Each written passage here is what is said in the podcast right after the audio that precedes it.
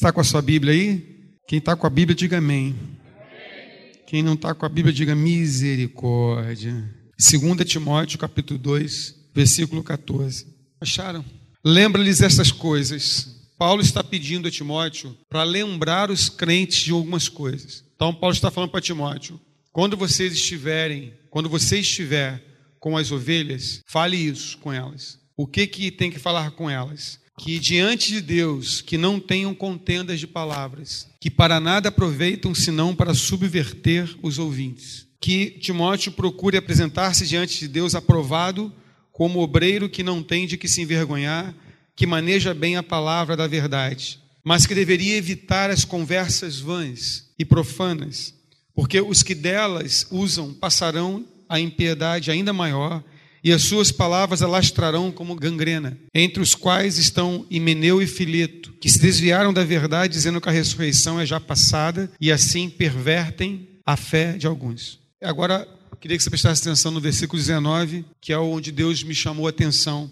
Todavia, o firme fundamento de Deus permanece. O que, que o apóstolo está falando? Embora todos esses problemas estejam acontecendo, gente fazendo fofoca, é, gente é, discutindo a palavra, debatendo coisas da lei, mesmo gente que ficam dizendo que a ressurreição já aconteceu, e conseguiram dividir a igreja, pervertendo alguns, mesmo com todos esses problemas que a igreja está passando, o fundamento de Deus permanece. Isso aqui me chamou muita atenção. Nós olhamos para, para o estado da igreja hoje, a igreja não está bem. A igreja evangélica não está bem. E há, há muitos escândalos. Jesus falou que é impossível que não venham escândalos mas ai de quem venha o escândalo. Então, a gente tem visto muita, muita gente evangélica, mau caráter, muita gente se diz cristã fazendo coisas erradas. Todos os dias nós temos notícias de líderes que fazem coisas erradas, de de notícias que jogam no ventilador, etc, etc, etc. Mas a palavra de Deus diz que apesar de todas essas coisas, o firme fundamento de Deus permanece. Tendo este selo, isso aqui é tremendo. Isto é, tendo essa marca, tendo essa identidade, tendo essa característica, tendo esse, eh, esses itens que a caracterizam como fundamento. Primeiro fundamento: o Senhor conhece os seus. Ele sabe na igreja quem é e quem não é dele. Apesar de tantos escândalos que nós temos visto hoje no meio evangélico, o Senhor sabe quem é dele. Isso é um fundamento e que isso traz tranquilidade para nós. Segundo, a parte-se da injustiça, e algumas versões falam iniquidade. A parte da iniquidade, todo aquele que profere o nome do Senhor. Então, o segundo selo, o segundo fundamento, aliás, o segundo fundamento que serve como selo é que aqueles que são do Senhor, eles se afastam do pecado. Eles não vivem na prática do pecado, mas eles santificam as suas vidas. Então, se tem uma coisa que marca o povo de Deus, é a certeza que pertence ao Senhor e o afastamento do pecado. Ora, numa grande casa, Paulo está ensinando para Timóteo, numa grande casa, Timóteo, não há vaso, não há somente vasos de ouro e prata, mas também de madeira e barro e uns, na verdade, para uso honroso, outros, porém, para uso desonroso. Infelizmente, essa é a realidade. E aí nós vamos para Mateus 7:11. Eu queria que você agora voltasse na palavra para Mateus 7:11. Vamos agora às palavras de Jesus. Acharam? Se vós, pois, sendo maus, sabeis dar boas dádivas aos vossos filhos, quanto mais vosso Pai que está nos céus dará boas coisas aos que lhe pedirem. Entrai pela porta estreita, porque larga é a porta e espaçoso o caminho que conduz à perdição, e muitos são os que entram por ela. E porque estreita é a porta e apertado o caminho que conduz à vida, e poucos são os que a encontram. Nem todo que me diz Senhor, Senhor, entrará no reino dos céus, mas aquele que faz a vontade do meu Pai que está nos céus. Muitos me dirão naquele dia, esse dia, esse dia é um dia complicado. É um dia em que todos nós compareceremos diante de Deus. E naquele dia muitos me dirão: Senhor, Senhor, mais uma vez repetiram, né? Senhor, Senhor. Não profetizamos nós em teu nome, e em teu nome não expulsamos demônios, e em teu nome não fizemos muitos milagres. Então lhes direi claramente, em outras versões fala abertamente, publicamente, expostamente: Não te conheço, nunca vos conheci, nunca te conheci. Apartai-vos de mim, vós que praticais a iniquidade. Então, esse texto ele tem completo contexto com o que Paulo está falando, porque Jesus está falando de pessoas seladas, pessoas que Jesus conhece, pessoas que Jesus entrou no coração delas. Ele não está falando de crente. Eu tenho conversado com o Tiago e nós temos, Deus tem dado ao Tiago é, uma palavra sobre o que é evangelismo. E Deus tem falado com o Tiago sobre a necessidade de quando pregar a palavra, não não tocar somente no ponto em que Deus é bonzinho, ou que Deus ele é misericordioso, ou que Deus ele é bondoso, mas também tocar no ponto onde Deus, ele é justo, onde Deus também é juízo e onde Deus também ele cobra aquilo que ele avisa. Então, as pessoas aí fora têm que começar a ouvir que entregar a vida a Jesus Cristo é mudança de vida. Que quando alguém entrega o seu coração a Jesus, tem que estar disposto a mudar o seu proceder, a mudar o seu comportamento. Eu acho que por muito tempo o evangelho que foi pregado foi um evangelho de facilidades, onde só se conheceu a parte das bênçãos. Eu já falei isso aqui semana passada e repito, nós temos uma herança meio complicada, onde nesse século passado, o evangelho que foi pregado foi um evangelho onde Jesus é o abençoador, onde Jesus é o doador, onde Jesus é aquele que dá tudo para as pessoas. Mas esqueceu-se de falar para as pessoas que andar com Jesus também requer renúncia, renúncia da vontade, renúncia ao pecado, renúncia ao orgulho, está se esquecendo de falar no evangelismo. Nós não podemos enganar as pessoas dizendo para elas que Jesus é apenas um abençoador mas que ele não vai exigir uma conduta da, da nossa parte. Não é verdade. Então, nós, nós vemos aqui Jesus dizer isso, que muitas pessoas não são conhecidas por Ele, embora essas pessoas conheçam Ele. Quem é que não conhece Jesus? Jesus certamente talvez seja a pessoa mais famosa dessa terra. Quem não conhece Jesus? Quem, quem quem não ouviu falar de Jesus? Nos quatro cantos dessa terra se ouve falar de Jesus. Quem não conhece esse nome? Mas o problema não está em conhecer Jesus. Esse não é o fundamento. O fundamento não é conhecer Jesus. O fundamento não é saber o plano da salvação. O fundamento não é, não é saber o, o, propósito de Jesus. O, fu o fundamento é que Jesus entre no coração. O que precisa acontecer é o que diz João 12. Esse é um texto, porque a Bíblia nós pregamos assim: crê no Senhor Jesus e será salvo tu e tua casa. É fácil. Como se a, a, conversão fosse algo simples. Basta você levantar a mão e crer que está tudo resolvido. Bom, isso é em parte. Esse evangelho será pregado em toda a terra. Aquele que crê e for batizado será salvo. Quem não crê será condenado. É fácil. Mas o que diz João 1,12? Mas a todos quantos o receberam. O que, que ele fez? Deu-lhes o poder de serem feitos o quê? Filhos, a saber os que creram. Então tem dois verbos. E quando você coloca o segundo verbo é que faz a diferença. O fundamento não está em crer. O fundamento está em crer e receber. Porque o diabo, por exemplo, ele crê em Jesus. A Bíblia fala que os demônios creem e estremecem. Muitas pessoas têm fé em Jesus, mas as pessoas não recebem Jesus. Eu acho que se criou esse estigma no Evangelho. Eu posso crer em Jesus, eu posso obter todos os, os benefícios de crer em Jesus, eu posso exercer fé em Jesus, mas eu não preciso receber Jesus. Eu não preciso mudar a minha vida, porque quando você recebe Jesus, quando Jesus entra no seu coração, alguém tem que sair. Diga para o seu vizinho: Jesus não, não divide espaço com ninguém. Não pode habitar no mesmo lugar Jesus Cristo e a iniquidade. Não tem como. Da mesma fonte sair água doce e salgada. Concordam comigo? Não tem como. Mas se criou esse estigma de que nós podemos crer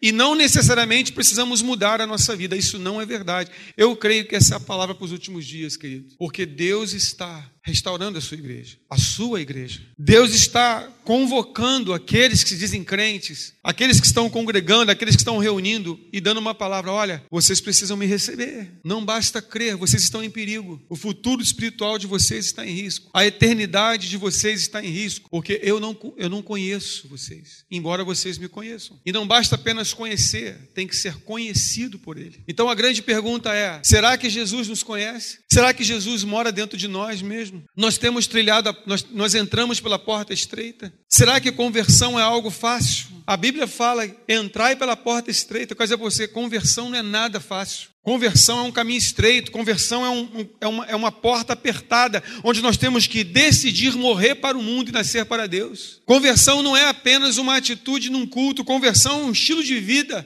onde todos os dias nós temos que levantar da nossa cama e dizer: não vou pecar, não vou ceder ao pecado, eu vou, eu vou, eu vou andar pelo caminho estreito, eu sei que é estreito, eu sei que é um caminho onde eu vou ter que me privar dos prazeres dessa vida. Ontem, quando eu saí aqui para ir dormir em casa, meia-noite e meia, estava começando o show ali na tradição. Meu Deus, como estava cheio aquilo, meu Deus, que lugar cheio. As pessoas bebendo, cheirando, fumando. Prazer. Como que nós vamos. Eu fico imaginando quantas pessoas estão ali naquele lugar que um dia já levantaram a mão e confessaram Jesus. Creram em Jesus, mas não receberam. Porque não tem como. Não tem como uma pessoa que tem Jesus dentro do coração abrir espaço para drogas, para álcool, para prostituição. Não tem como.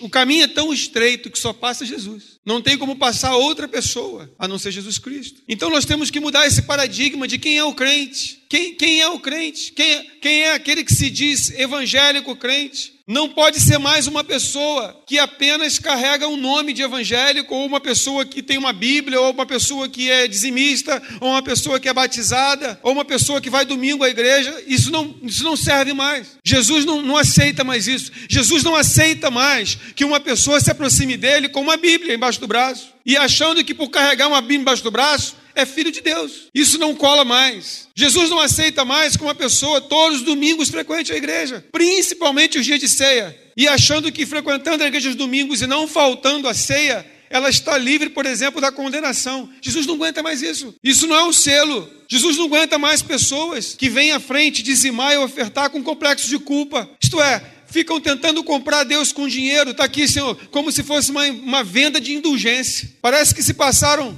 mais de 500 anos e as coisas não mudaram. Existem pessoas que cometem um pecado durante a semana e por causa disso vão entregar uma oferta maior no domingo, como se fosse comprando perdão. Jesus não aguenta mais essas coisas. Jesus não aguenta mais, não, não, não, não há mais, mais como suportar da parte dele pessoas que têm uma carteira de membro de uma igreja. Tem o certificado lá na parede do batismo, está lá o diplomazinho do batismo na parede. Pessoas que honram o Senhor com os lábios, mas quando chega na hora da prática, deixam a iniquidade fazer o que querem, não são do Senhor. Eu, eu, eu acho interessante quando o apóstolo Paulo fala para Timóteo que o fundamento de Deus é esse. Nós temos que entender o que é fundamento. A casa pode se abalar, os ventos podem soprar, a tempestade pode vir, mas uma casa fundamentada é uma casa que não vai se abalar. Nós temos que entender que uma pessoa que é filho, filha, que tem o selo do Espírito Santo, o leão vai rugir, o mar vai ter ondas altas, os problemas vão acontecer, mas por mais que os problemas estejam grandes, por mais que o gigante seja grande, ela não consegue conceber a ideia de se afastar de Deus ou da presença de Deus. Por quê? Porque ela está fundamentada na palavra, ela está fundamentada no relacionamento com Jesus. Ele é a rocha, Jesus é a rocha. Não existe outro fundamento que sustente uma construção a não ser Jesus Cristo. Quando nós fundamentamos nossa vida sobre Jesus, nós nos tornamos pessoas inabaláveis. Mas fundar, fundamentar a nossa vida sobre Jesus é relacionar com Ele. Eu preciso me relacionar com Ele. Ele precisa me conhecer. Ele precisa conhecer o meu coração. Ele precisa me conhecer além do culto de domingo. Ele precisa me conhecer além de uma oração solene. Ele precisa me conhecer além do meu dízimo. Ele precisa me conhecer além do meu batismo. Ele tem, existe coisas além. Jesus, além, Jesus está muito mais interessado no meu coração do que em outra coisa qualquer. Ele está ansioso. Ele quer. Ele anseia para relacionar conosco. E é por isso que de vez em quando Deus me convoca. Eu preciso falar com você.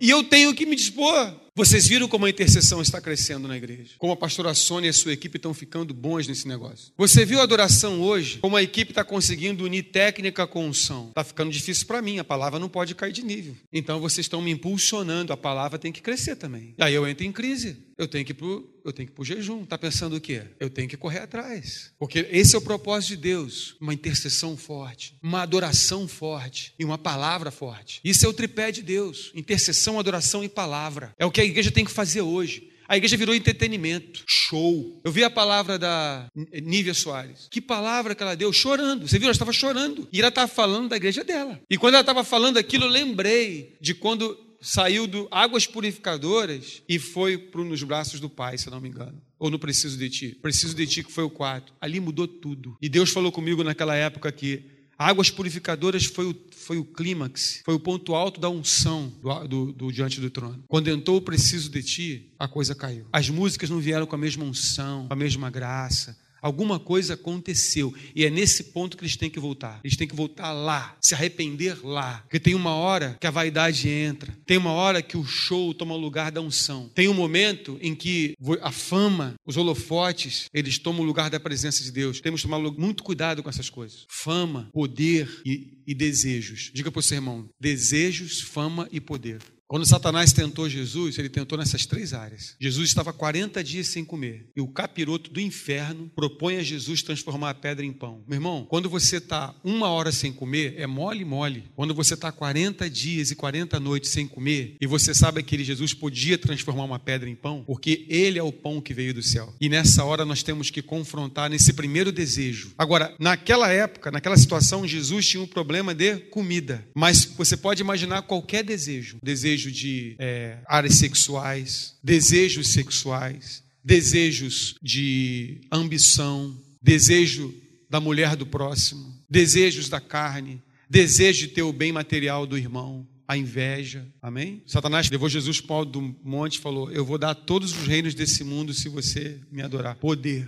Mas antes, Jesus falou para Satanás o quê? Nem só de pão verá o homem, mas toda a palavra. Quando, quando o diabo levou Jesus ao alto e falou, vou dar todos os reinos, e Jesus falou, só adorarás ao Pai, rejeitando toda, toda e qualquer intenção do inimigo de levá-lo a uma outra situação. Então você vê como é que as coisas funcionam. Como Jesus ele se mostrou fiel, obediente, rejeitou toda e qualquer tentação do diabo na área de fama, de poder e de dinheiro e de desejos. Isso é o selo isso é o fundamento. Isso é o fundamento da nossa vida. É deixar que Ele nos conheça. Então, eu preciso entrar no relacionamento íntimo com Jesus. Eu preciso sair da hipocrisia. Eu preciso sair da religiosidade. Eu preciso sair da importância das reuniões de domingo. Embora é importante estar aqui domingo, ouvir a palavra, adorar em conjunto, ter comunhão, mas eu preciso sair desse nível de religião. Eu preciso entrar no nível diário com Deus. Eu tenho falado para a equipe que está em treinamento para líderes de célula, eu tenho falado para o presbitério, eu tenho falado para os, os líderes de ministérios, tenho falado para quem eu estou ministrando, bem-vindo à família. Se você não orar, se você não tiver oração diária para Deus, se você não entrar num relacionamento com Deus, tudo que nós estamos fazendo é sacrifício de tolo. Nós não chegamos a lugar nenhum se nós não levantarmos um altar em nossa casa. Gente, se você não tem um altar na tua casa, nenhum altar na sua vida vai ter efeito. Nem o altar da igreja, nem o altar qualquer que você possa imaginar. Se você não tiver um altar pessoal no seu coração, na sua casa, no seu quarto escuro. Veja bem, há 10 anos atrás eu jamais me imaginaria respondendo a um chamado de Deus passar três dias em jejum sozinho. Deus vai começar a fazer isso com muitos. Estava conversando com uma irmã lá embaixo que não tem nenhum nenhum cargo de liderança, não tem nenhuma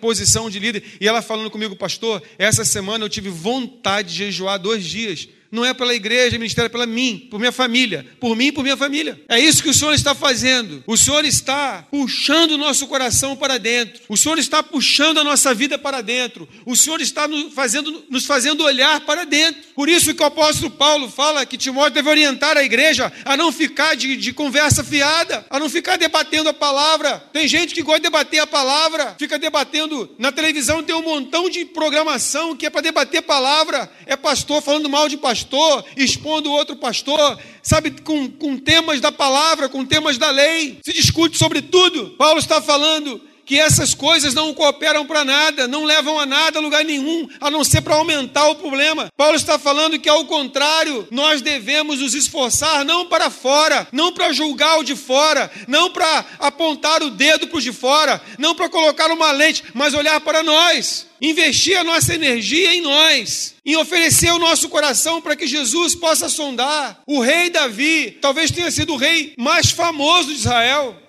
Foi o rei que mais expandiu os domínios territoriais de Jerusalém. Nunca houve um rei como Davi. Nunca houve um rei tão poderoso, tão vitorioso. E a Bíblia fala no Salmo 139 que ele levanta a voz dele e fala: Senhor, tu me sondas e me conheces. Tu conheces o meu levantar e o meu deitar. Tu conheces o meu coração. Veja a sede do rei Davi, dessa intimidade com Deus, intimidade essa que, ela aprendeu, que ele aprendeu atrás das manadas, quando ele ficava tempo sozinho. Gente, nós temos que tomar cuidado com essas coisas. Davi era um homem que tinha intimidade com Deus o dia todo, todo dia. Ele ficava lá no deserto, não havia ninguém para encher a paciência dele. Ele não era rei, ele era um cara meio rejeitado na família dele, ele não era guerreiro em Israel, ele era um pastor de ovelhas. E ele passava o dia todo no campo cuidando de ovelha. Ali ele sentava e ele orava, ele conversava com Deus, ele ouvia a voz de Deus e de repente Deus o chama para ser rei de um povo. E tudo muda. Eu imagino como mudou, como o ativismo entrou na vida de Davi. De repente me vai um profeta na casa do pai dele e o profeta manda chamá-lo. E de repente, de repente, um dia para o outro, ele se vê chamado e ungido a rei. Estava lá no campo, fazendo o quê? Cuidando de ovelha. E de repente ele é rei. E a partir daí ele ganha o ódio do rei atual, Saul. E ele tem que viver correndo, fugindo, passou 14 anos morando em caverna. Gente, um rei, um cara que passou a vida no campo, cuidando de ovelha, falando com Deus, de repente estava numa caverna, fugido do rei de Israel, tratando com marginais. Os valentes de Davi eram homens com má fama, eram homens endividados, adúlteros, agiotas, assassinos. Davi cuidava de ovelhas e agora estava cuidando de assassinos, fugindo do rei. Muitas vezes Davi se pegava assim: Meu Deus, eu tenho saudade do tempo que eu estava lá. Tudo bem ser chamado para ser rei, que bênção. Tudo bem eu vou ser rei de Israel, mas isso não é mais importante para mim. Quando você conhece a presença de Deus, meu querido, nada na tua vida vai ser mais importante que essa presença. Por mais que você seja famoso, por mais é como Jesus. Jesus conhecia a presença de Deus. Ele era filho de Deus. Nenhuma fama, nenhum poder, nenhum, nenhum desejo podia ser maior do que o relacionamento com Deus. Ele conhecia Deus. Ele não fazia nada sem ver o pai fazer primeiro. Davi era assim. E de repente Davi jogado lá, rei de Israel. Ele tinha que estar tá cuidando de assassinos, formando guerreiros daqueles assassinos, e depois ele é entronizado como um rei. E de, imagino que Davi um dia olhou aquela terra toda, qual que eu conquistei, eu conquistei o maior território que Jerusalém já viu. Eu sou um rei temido em toda a terra. Eu posso ter quantas mulheres eu quiser ter, desde que não seja dos outros, né? Ele foi desejar logo a do outro, né? E Davi então parou e falou: Como eu tenho saudade daquele tempo que eu era um pastor de ovelha, bati altos papos com Deus. E aí ele levanta a sua voz no Salmo 100 e fala: Senhor, tu me sondas e me conheces. Tu sabes que a fama não faz, não faz a minha cabeça. Tu me sondas e me conheces, tu sabes que o poder não faz a minha cabeça. Tu me sondas e conheces, tu sabes que os desejos não fazem a minha cabeça. Eu tenho saudade de ti, Deus. Tu conheces o meu levantar, tu conheces o meu caminhar. Sonda o meu coração, vê se há algum caminho mal. Leva-me para as veredas da justiça, Senhor. Isso era o fundamento de Davi. O fundamento de Davi não era fama. Está faltando isso no povo de Deus, isso não está? Está faltando essa, esse fundamento da pessoa de Jesus Cristo ser aquilo mais importante em nossa vida. Eu posso ter fama, eu posso ter poder, eu posso ter tudo aquilo que o dinheiro de repente pode me dar, mas essas coisas não serão tão importantes para mim quanto eu entrar num quarto e falar com Deus. Por isso Davi falava: "Tira tudo de mim, mas não me tira a tua presença". Só quem sabe que é a presença de Deus é que pode falar assim. Só quem entra no Santo dos Santos é que sabe que não existe outro lugar mais importante que o Santo dos Santos. Por isso existem tempos em nossas vidas que Deus nos ensina esse caminho. Vocês vão entender o que eu estou falando agora. Muitos de vocês vão entender o que eu vou falar agora. Nós não valorizamos o tempo onde nós entramos com facilidade no Santo dos Santos. Nós nem percebemos o valor disso. De um tempo onde nós não temos nenhum esforço para entrar e adorar o Senhor. Mas de repente aquele tempo passa. E aí você vai valorizar esse tempo. Porque quando você for envolvido pelas circunstâncias da vida, quando a fama te engolir, quando o poder te pegar, quando o dinheiro fizer a tua cabeça, e quando você perceber que essas coisas todas não levam você a lugar nenhum. Então você vai ter saudade daquele tempo que você não tinha dinheiro, você não tinha fama, você não tinha poder, mas você tinha o quê? A presença de Deus. Por isso Deus permite muitas vezes em nossas vidas que nós tenhamos momentos de angústia, para que nós possamos fazer como Davi, levantar nossa voz para o alto e falar: Senhor, olho para o alto e pergunto: onde Davi estava quando ele falou isso? Ele não estava no trono, cara. Você entende essas coisas? Não é no lugar de evidência que essas coisas acontecem. Quando Davi estava no trono, ele estava reinando, cuidando das, dos problemas do povo, julgando. Mas quando ele fala, olho para o alto e pergunto, de onde me virá o socorro? Ele fala, lá as angústias do inferno me cercaram. Você acha que Davi falava isso no trono? Davi vestiu de majestade, com aquele coroão na cabeça, levantou do trono, todos aí vocês me ouçam, laços de angústia me cercaram. Você pensa que foi assim? Não, foi quando ele tirava a coroa, tirava o manto de rei, fechava a porta do seu quarto e ele ia ter com aquele que o conhece. E o que, que ele ouvia daquele que o conhece? Davi, você não está bem. E Davi, então, Senhor, eu confesso diante do Senhor, laços de angústia me cercaram. Aquilo já era uma figura do Getsemane, laços de angústia. Olho para o alto e pergunto: de onde me virá o socorro? E ele responde a si mesmo, responde a sua alma: O meu socorro vem do Senhor, o meu socorro vem do Senhor. Vemos um homem como Jó, hum, que tinha tudo: tinha fama, tinha poder, tinha dinheiro, satisfazia todos os seus desejos. E por um problema entre Deus e o diabo, que Jó nem sabia que era que estava acontecendo esse problema, o diabo tirou tudo de Jó, tudo. Toda a família dele morreu, menos a esposa. E no caso da esposa de Jó, era a única que podia ser que, né? Podia ser o contrário. Mas ainda permitiu deixar aquela mulher que falou para ele: amaldiçoa o teu Deus e morre. Jó perdeu todos os filhos, Jó perdeu todos os negócios, perdeu todo o dinheiro. Jó perdeu a saúde. Passa três, dois ou três capítulos reclamando da vida. Ah, Jó não, não murmurou. Não murmurou o quê? Murmurou pra caramba. Pega a Bíblia, você vê que Jó reclamou até o talo. E ele reclama, ele reclama. Ele chega a falar que maldito o dia que ele, que ele foi concebido. E aí, quando ele para de falar, porque ele conhecia Deus e Deus conhecia ele. Eu quero falar uma coisa para você. Quando Deus nos conhece, nós conhecemos a Deus, nós podemos murar, reclamar e Deus fica só esperando a gente parar de falar. Quando a gente para de falar, que Jó passa dois capítulos reclamando e, Jó, e Deus pergunta para Jó: acabou? Posso falar? Posso falar? Quando nós silenciamos a nossa murmuração, então Deus começa a falar conosco e Deus começa a perguntar para Jó: quem botou o céu, o sol ali? Quem fez isso? Quem fez aquilo? Quem fez aquilo? Quem fez aquilo? Pode me responder? Não, né, Jó? Quem fez assim, assim, assim? Jó, você tem, você não tem ainda a revelação da minha soberania. Você não sabe, Jó, todas as coisas cooperam para o bem daqueles que amam a Deus. A vontade de Deus é perfe... boa, perfeita e agradável. E não há nada que aconteça com você que não esteja debaixo da minha vontade, Jó. Eu sou soberano. Então, Jó, resumindo a história, Jó no final, ele, ele fala uma frase. Ele diz: Falei daquilo que não entendi. Me perdoa, Senhor. Antes eu te conhecia de ouvir falar, mas agora os meus olhos te veem. Sabe, queridos, não é assim. Eu quero falar uma coisa para você. Está na hora de levantar um povo no meio da igreja que vai ver o Senhor, que não vão ver os pastores, né? Chega de olhar para pastor, né, querido? E tem um montão de gente caindo porque está olhando para pastor. Chega de ficar fazendo de Jesus um balcão de troca financeira. Chega de ficar relacionando dessa maneira. Está na hora de a gente ver o Senhor. Ele quer que nós o vejamos. Eu lembro do Ron Kenoli, muitos anos atrás, 95, já vai ano, 95. Vejo, Senhor, vejo, Senhor,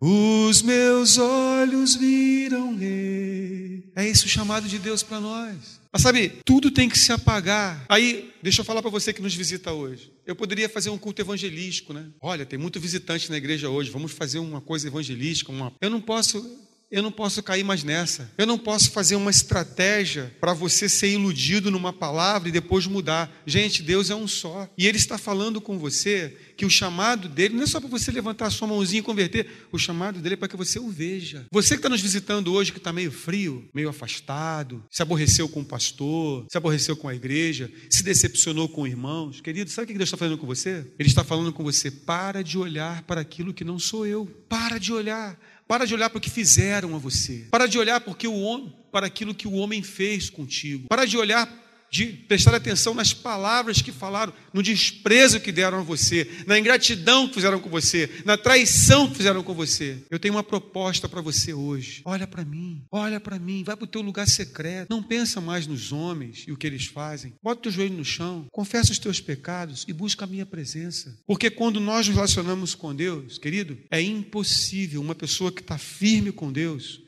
vendo o Senhor cair. A Bíblia fala: andar em espírito e jamais satisfareis os desejos da carne. Esse andar em espírito é que é o fundamento, é que é o problema, é colocar Deus em primeiro lugar. Por isso que eu fiquei, Senhor, esse final de ano está agitado, né? A gente tem aniversário da igreja, nós tivemos aí uma programação na outra semana, e é treinamento de líderes, e é ministério tal acontecendo. De repente o telefone começa a tocar mais vezes durante o dia. Quando eu começo a ter vontade de ligar o telefone, é a hora que eu tenho que parar porque eu não tenho vontade. Pergunta de Simar, o meu telefone fica do meu lado 24 horas por dia. Afinal de contas, eu sou um pastor.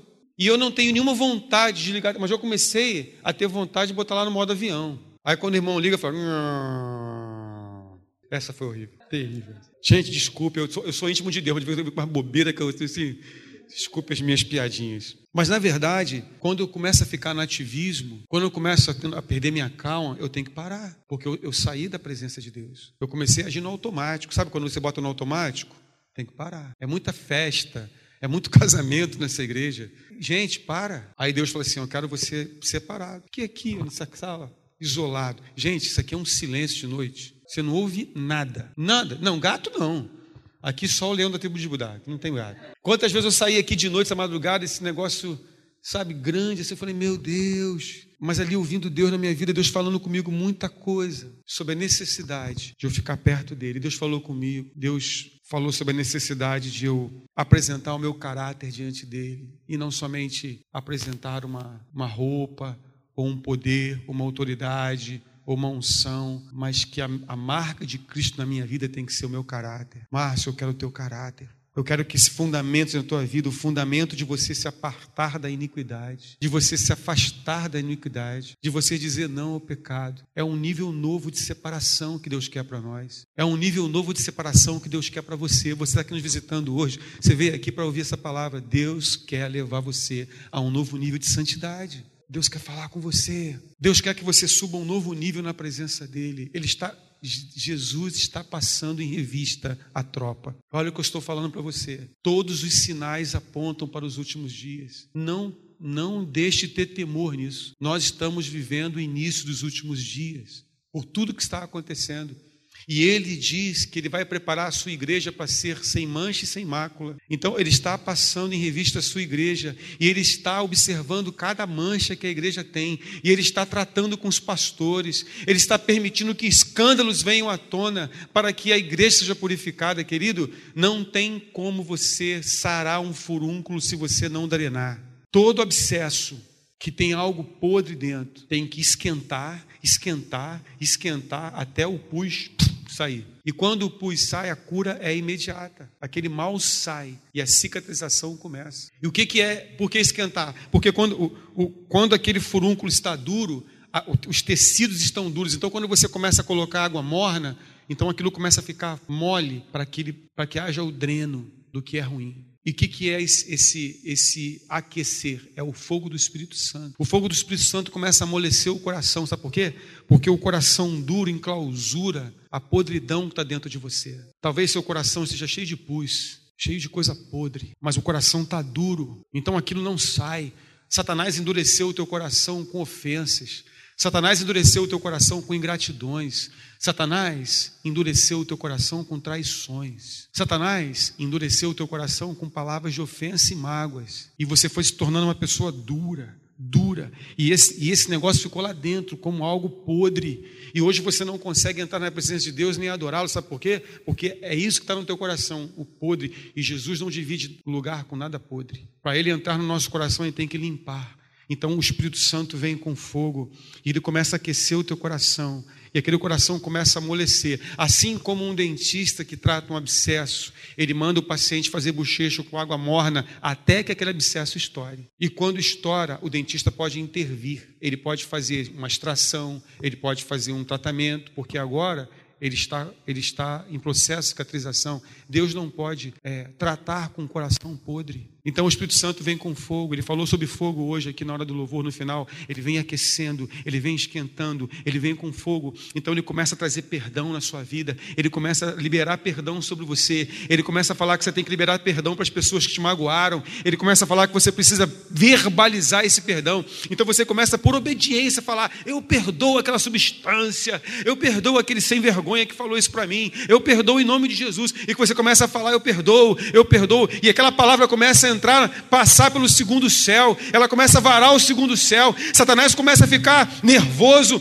mas essa palavra começa a bater no capeta, e de repente, tantas palavras que você libera, eu perdoo, eu perdoo, eu perdoo, e todos os dias no teu secreto você exercita essa profecia, eu perdoo, eu perdoo, eu perdoo, e isso vai como que batendo no segundo céu, batendo nos principais potestades, batendo no Satanás, até que esse segundo céu abre e você entra na presença de Deus. E você vara o segundo céu e entra no Santo dos Santos. E ali você encontra a presença de Deus. Sabe por quê? O teu coração foi curado. O teu coração se esvaziou daquilo. E agora, esvaziado dessa mágoa, esvaziado desses sentimentos, teu coração está vazio. E quando teu coração está vazio, ele está pronto para ser cheio da presença de Deus. Então o Espírito Santo entra no teu coração e você começa a ser uma nova pessoa. É isso que nós estamos falando. Nós não estamos falando de ser crente, nós estamos falando pessoas com coração puro. O salmista falava: Quem entrar no teu santuário para te adorar, Senhor? Eu vou fazer uma pergunta para você: Quem entrará na igreja domingo para adorar? Qualquer um, cara. Até o diabo entra e adora. Você pensa que não entra? Entra. O diabo entra no culto, levanta a mão, canta, vai embora e está lá. Em muitas igrejas acontece isso. Lembra daquela sinagoga de Cafarnaum? Que aquele jovem ficou a vida toda endemoniado e só se manifestou o demônio quando Jesus entrou. O diabo entra nas igrejas, adora. É ou não é verdade? E o salmista pergunta: quem entrará no teu santuário? Não é no, no, Gente, isso aqui não é um santuário, pelo amor de Deus. Isso aqui é um templo feito, feito por mãos humanas. Santuário é aqui, ó. Diga para o seu irmão: santuário é você. Quem entrará no teu santuário para te adorar? Aqueles que têm mãos limpas e um coração puro. Como que você vai entrar no santuário com um coração cheio de mágoa? Como que você vai entrar no santuário com um coração cheio de vingança, ressentimento? Não tem como. O seu coração não está puro, o seu coração está contaminado. Isso é conversão. Conversão, querido, é muito mais do que levantar a mão. Conversão é deixar o Espírito Santo limpar o teu coração. Mãos limpas e coração puro. Levantar mãos santas em direção ao santuário. Mãos limpas fala de se afastar da iniquidade, de não andar na prática do pecado, mas consagrar ao Senhor da nossa vida. Consagrar em jejum, em oração, em busca, em todos os dias entrar na presença de Deus. Conversão é buscar o reino de Deus em primeiro lugar. E todas as outras coisas, sabe, serão acrescentadas. Aquilo que você precisa. Conversão é isso. Conversão é agrada-te do Senhor. É muito bom andar no carro zero quilômetro. É agradável, né? Mas você tem que se agradar do Senhor quando tiver uma bicicleta, viu, Kerd? Deixa a bicicleta. Eu me agrado do Senhor, né? Ou então um carrinho de mão. Eu tenho um carrinho de mão. Eu me agrado do Senhor. Você pode querer uma casa com três suítes, dois andares, cobertura e tal. Tá bom, Deus pode até te dar isso. Mas enquanto você não agradar do Senhor no seu, na sua casinha simples e humilde, você não tem direito a receber, porque você tem que se agradar do Senhor. Amém? É por isso que Deus me convoca, por isso Deus está convocando você. Porque você está assim, pastor, eu estou com problemas, minha família está com problemas, eu estou com problema financeiro. Com... Querido, se agrada no Senhor. Vai para o joelho. Sabe, você pode estar cercado de problemas. É tão maluco isso, né? É tão doido essas coisas. Onde você está cercado de problemas. Problema financeiro, problema na família, problema no trabalho. Aí você, como um maluco, bota o joelho no chão e fala: Senhor, como é bom te servir. Como é bom estar na tua presença. Aí fica os demônios tudo por outro. Pô, o cara é maluco, doido, cara é maluco. O cara está cheio de problema. Nós arrumamos um montão de problema na vida dele. Ele vai para o joelho no quarto dele e fica lá como se fosse num, num lugar agradável. E os demônios falam: O Senhor Jesus é o que ele se agrada. Aí quando você faz isso, todas essas coisas então são acrescentadas. Então não fazem a tua cabeça. Vocês, vocês semana que vem eu vou passar um filmezinho que vai ter umas fotos da última casa que era desse lado, né? Alguns aqui conheceram, a, a maioria, pequenininha e tal. Mas você já viram reclamando? Nunca reclamei. É, é, me lembro quando nós começamos a obra aqui, nós fazíamos culto com os patinhos passando no meio da igreja. Eu estava pregando no púlpito e de repente vinha a patinha com seus filhos. Eu tinha que parar de pregar porque as patinhas. Aqui era um terreno. A gente fazia o culto no terreno e vinha a patinha com seus patinhos passando no meio. E eu falava, meu Deus, o que, que Deus está falando sobre pato nessa noite? Deixa eu ver. Não tinha banheiro. Meu Deus. é sim, não tinha banheiro. As pessoas com vontade no banheiro tinham que ir na Jesuí, correndo lá na Jesuí. É verdade.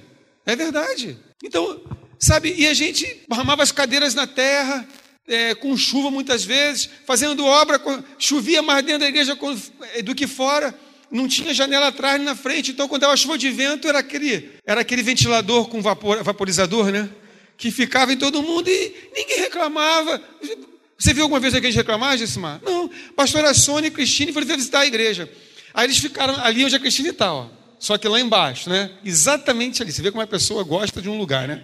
A Cristina, quando veio a primeira vez na igreja, ficou exatamente naquele lugar ali. Só que ela não sabia que é onde chovia dentro da igreja. Então começou a chover na hora do culto, pá, aquela chuva em cima. E eu falando assim, Senhor, os visitantes, Senhor.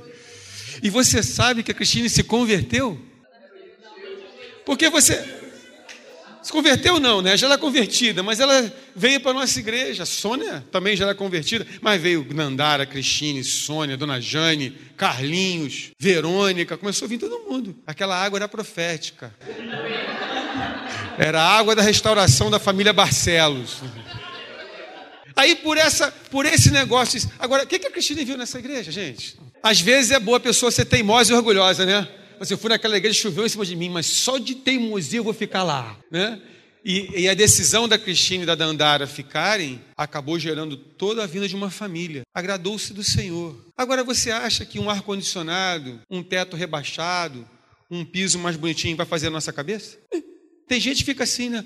Não, agora o Senhor vai falar, né? Porque agora tem teto. Não, agora com ar-condicionado é melhor. Agora eu vou adorar com vontade. Mas você, eu me lembro dos, dos, domingos de calor, onde as pessoas ficavam com a mão levantada e acompanhando o ventilador.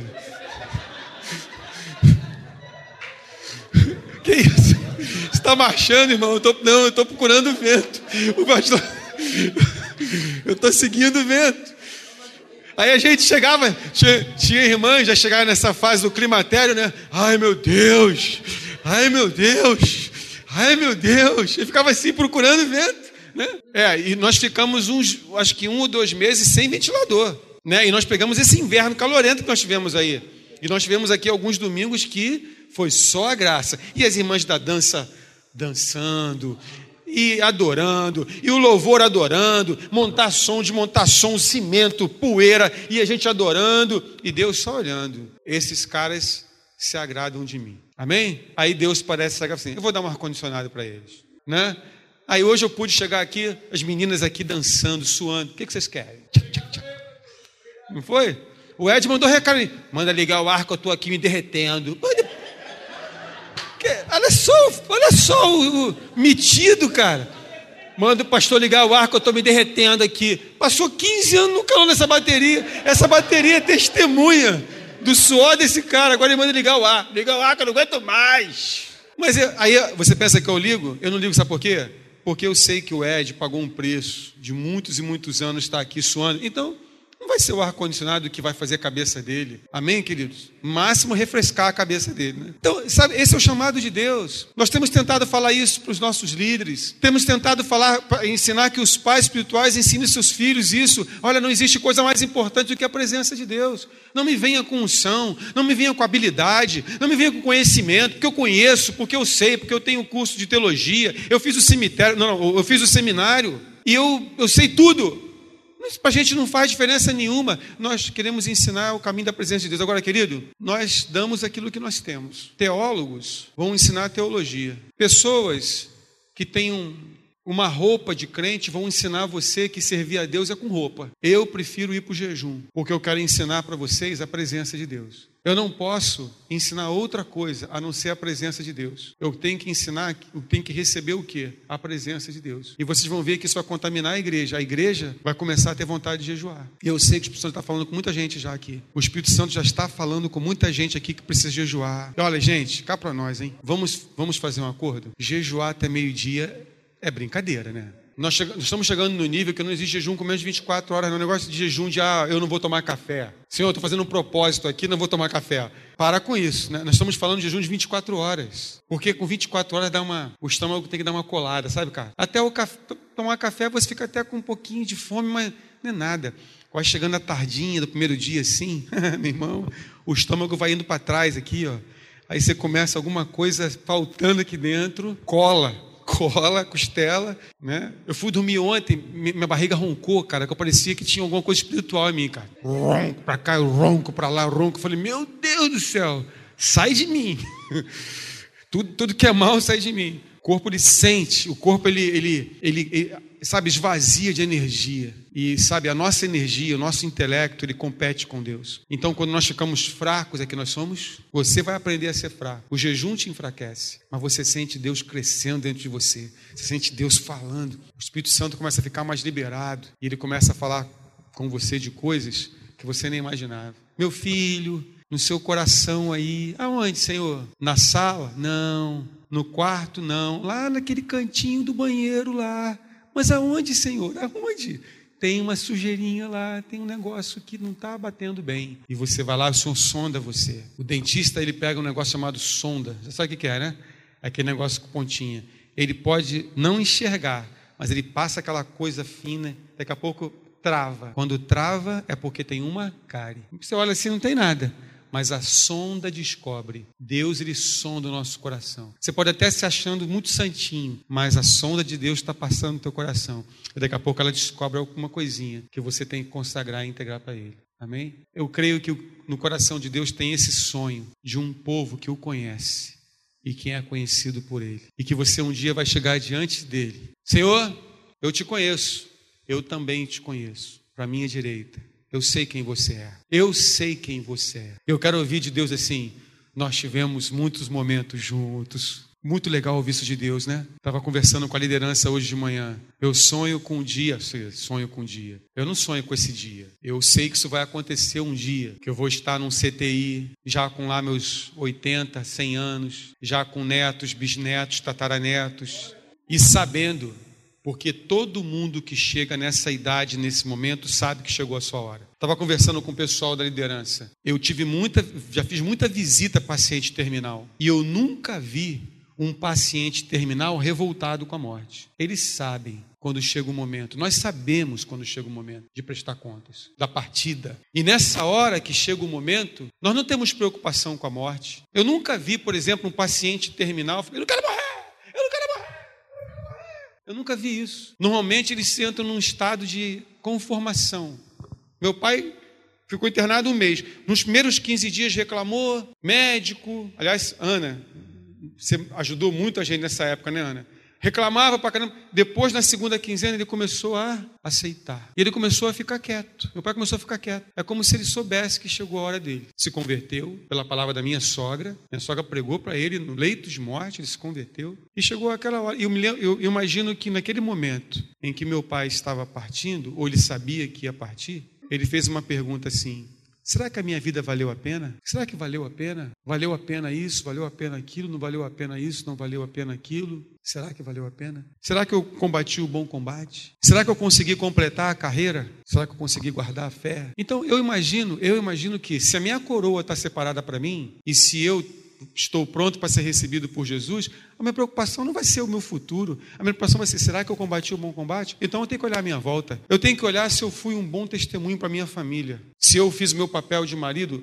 Resgate do Soldado Ryan. Vocês viram esse filme? Que no final o cara pergunta para a esposa, sem a esposa saber de nada: Diga para mim que eu fui um bom marido. E a mulher não sabia de nada. Diga para mim que eu fui um bom marido. E a mulher falou assim: Você foi um bom marido. Por quê? Porque muitas vidas se perderam para aquele cara estar tá vivo até naquele dia ali. E a última palavra do capitão, que eu não me lembro o nome, do capitão foi o quê? Quando estava morrendo, faça valer a pena o nosso sacrifício. Faça por merecer. Faça valer a pena, faça por merecer. A mesma coisa, nós temos que fazer valer a pena a nossa vida. Fazer por merecer. Então eu tenho que olhar à minha volta e ver minha esposa, minhas filhas, meus netos, e eu ainda vou fazer o carrinho de rolimã, cara. Eu tenho que fazer esse carrinho de rolimã. É profético. Enquanto eu fizer o carrinho de rolimã, acho que não vai ter gravidez, cara. É uma coisa que vai liberar, sabe? É, é uma questão de obediência. Obediência. Então, eu vou olhar à minha volta e vou falar assim: caramba, eu estou preparado para ir. Está aqui, ó, minha família, igreja, meu papel na terra, tudo foi combatido bom combate. Guardei a fé e completei a carreira. Eu estou preparado. Eu acho que não tem morte mais bonita que a do apóstolo Paulo, que falou assim: Eu estou pronto para ser oferecido em sacrifício. Então, combati o bom combate, completei a carreira. Em outras palavras, valeu a pena. Valeu a, valeu a pena o dia que eu caí do cavalo, encontrei com Jesus e de lá para cá eu dei minha vida para o Evangelho. Eu quero que nessa noite você tome uma decisão na sua vida, de você saber que no dia que você tiver que partir, você vai olhar para trás e falar: valeu a pena. Bendito dia, dia 8 de, novembro de 2015, em que eu levantei e me posicionei diante do Senhor. E a partir daquele dia eu tomei uma decisão: não olhar mais para homens, mas entrar num relacionamento íntimo com Jesus Cristo. Buscar a pessoa do Cristo, a pessoa de Jesus Cristo. Eu quero terminar dizendo que eu vi na, na internet um jovem cristão discutindo com um líder muçulmano. E o cara, coitado do jovem cristão, devia ser um cara manipulado E o, lá o líder muçulmano dando uma aula para o cara, eu falava, ah, se eu estivesse ali. Porque o cara falava do, do Alcorão, o cara falava de Maomé, o cara falava do Alcorão, de Maomé, e eu ia, se eu estivesse ali, Senhor, eu ia fazer uma pergunta para o cara, eu falei, cara, você deu um abraço em Maomé hoje? Maomé falou contigo hoje? Você falou com ele hoje? Então essa é a nossa diferença. Eu falei com Jesus hoje. Eu abracei ele, me abraçou, ele me curou. Sabe por quê? Porque o teu Maomé está morto. O meu Jesus ressuscitou. E ele está vivo. Essa é a diferença. Nós adoramos a um Deus vivo. Vamos ficar de pé?